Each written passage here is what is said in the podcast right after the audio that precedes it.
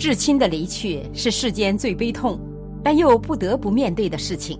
几乎每个人都会遭遇失去亲人的打击，随之而来的巨大痛苦，无论我们怎么控制、怎么压制、怎么否认，它都不会消失。很多人因此而一蹶不振，不知该如何面对失去至亲的生活。幸好我们还有佛法，佛陀告诉我们，生死不过是幻象。如果我们静下心来，我们就会在自己身上，在家里，在任何一个角落看到至亲的存在。一行禅师说：“停下来，深入的观察，你将会一次次的认出你所爱之人不同形式的化身。同时，佛教认为，如果没有出离轮回，那么死亡便是下一期生命的开始。所以，很多佛弟子往往会很急切的想知道，逝去的亲人到底去了哪一道？答案就在这个佛友的经历中，请听。二零一六年九月。”我姐姐从中国打电话通知我，母亲再次重病发作，送入急诊室。她说，这一次母亲生还的希望很渺茫。回顾我的母亲，自从十几年前就诊断为肝硬化末期，医生说她只有半年的时间，但是她非常乐观，积极的接受治疗，就这样打破了医生的预言，一直坚持了十年。虽然这些年我都没有办法在他身边照顾他，但是每次回家探望，我都会给他讲一点佛法。虽然他还不算是虔诚的佛教徒，不过他说他最喜欢阿弥陀佛。二零一五年是我第一次以沙弥尼的身份回去看他，这也是我和他的最后一次相聚。那一次，我从美国带去上人的照片，并在客厅里设置了一个简易小佛堂。以方便家人供养。起初我劝母亲拜佛，她都会搪塞，说很累而不肯拜。当初她本来就不喜欢我出家，但又没有办法说服我。加上天高皇帝远，我们住在地球的两边，她想管也管不了，所以不同意也得同意。我知道她的抵触情绪是由于还没有能够彻底面对我出家的事实。这时候。如果硬硬的劝他念佛拜佛是行不通的。随后，我想起法师在三步一拜中的小故事，于是，在一个阳光明媚的下午，我就和母亲聊天，准备讲这个故事给他听。这里我简单的把故事概述一下，因为是凭记忆，所以很抱歉与法师所讲的会有一些出入。这一天，法师正在三步一拜的时候。心中充满喜悦，因为金轮圣寺就在眼前，马上就可以见到师傅了。这时，不知从哪里出现两个摩托车骑手，他们身穿皮衣，体型魁梧，而且还醉醺醺的，看起来正不知怎样发泄他们的怒火。这两个人正好就站在金轮圣寺的大门口，其中一个人手中还拿着一条铁链，对另外一个人说：“喂。”你看那两个是什么人？他们到底在做什么？真是两个怪物！这回我们得好好修理他们一顿。另外一个也说：“对对，好好修理修理他们。”说着，两个人就做出准备攻击的架势。法师心里有点紧张，想想自己绝不是他们的对手，但也只能尽量收摄身心，默念观世音菩萨保佑。正在这时，金轮圣寺的门突然开了。上人走了出来，他站在两个摩托车骑手的背后，用两只手一拍两人的肩膀，趁他们一回头的功夫，就把两个骑手带进了金轮圣寺。法师看见后，心里便开始打鼓：怎么办呢？我是不是应该去保护师傅啊？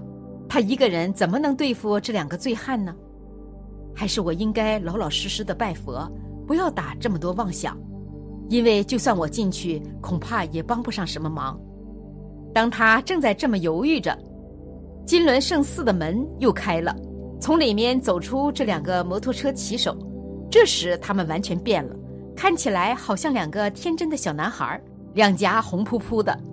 他们一手拿着佛珠，另一只手提着一袋庙里做的素包子，脸上带着憨笑，彻底陶醉在无知忘我的喜悦中。过一会儿，他们回过神来了，惊奇的互相看着，又回头看看身后的金轮圣寺，心里一定在想：这个人到底是谁？听完上人的神奇小故事，我的母亲高兴极了，眼睛里面放着光彩。她对上人立刻充满了极大的信心。我赶快顺水推舟，让他去礼拜上人，求上人加倍。于是他非常虔诚的给上人叩头，而且从那天起，他常常都会主动的去礼拜上人。不但如此，母亲对于我出家的事也完全想通了，还欢喜的说我看起来就是一副出家人的样子。一个小故事便彻底转变了我的母亲。我明白这是上人的加持。否则，我恐怕没办法感化他，只能留下终身的遗憾。话再说回二零一六年，收到行政办公室的口信，虽然知道母亲的情况已经非常危险，不过我心里总是幻想着她能像从前一样突然好转。那天夜里与母亲简单通话之后，我的直觉清楚地告诉我，她就要走了。站在万佛圣城的喜舍院里。我仰望星空，脑海中自然浮现出上人的开示。从无始劫以来，我们的生生世世中，无数的六亲眷属已经死去，他们的白骨像须弥山那样高，而我们为他们所流下的眼泪，像四大海水那么多。这两句话不知道怎样跑出来的，而且以前所未有的强度充满我的意识。我想，可能是上人让我要放下，不要太悲伤。可惜我的修行相差太远了。当第二天早上得知母亲往生的消息后，我还是忍不住往这四大海水里又倒进去半桶。通常，在一个人要往生以前，他的子女或直系亲属常常要面临很矛盾的决定。在医院方面，医生都会尽他们的职责，最大限度地挽救一个生命。然而，对于一个学佛的人来说，如果生还的希望已经没有了，最好就是能够平静的往生，而不是受到最后紧急抢救的那种剧烈干扰。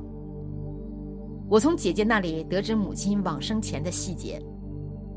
当时，她像医院里的其他病人一样，身上连着许多仪器，而她没有幻想奇迹再次出现，而是一直大吵着要把所有的仪器全部拔掉。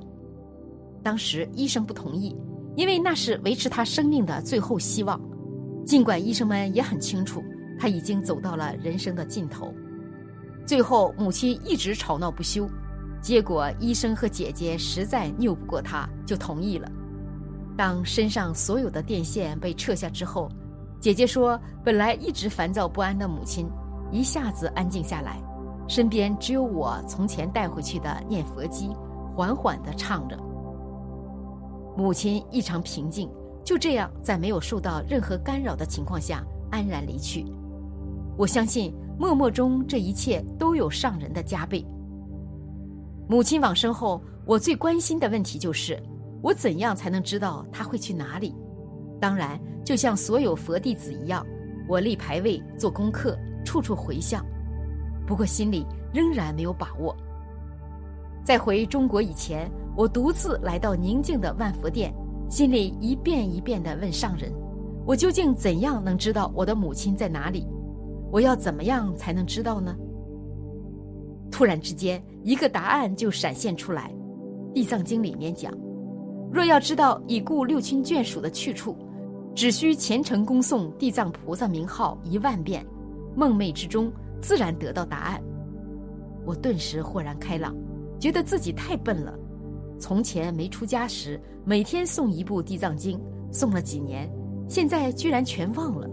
于是我感谢上人给我答案，并打算在乘坐回中国的飞机上完成这个任务。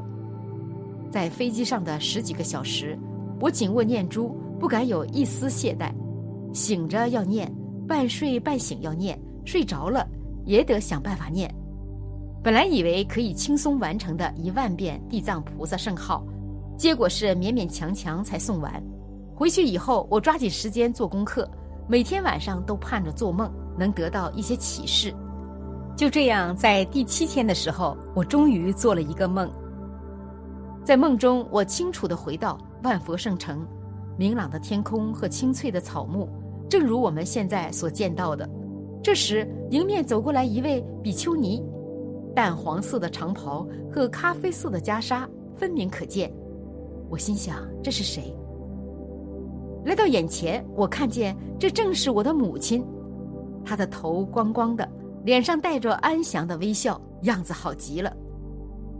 醒过来以后，我对母亲说：“当初不要我出家，现在跑得比我还快。我还是个沙弥尼，你已经来万佛城做比丘尼了。”我感恩上人度我的母亲，感恩地藏菩萨的愿力。从佛友的亲身经历中。我们可以明白，诚心诵念地藏菩萨圣名，可以得知亲人在哪一道。但也要提醒一下大家，亲人去世了，作为子女的当然希望佛菩萨能够加倍亲人离苦得乐，在另一头过得舒心安稳。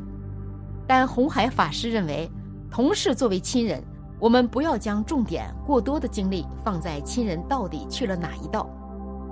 首先，一共就只有六道。不管去了哪儿，肯定就在六道当中。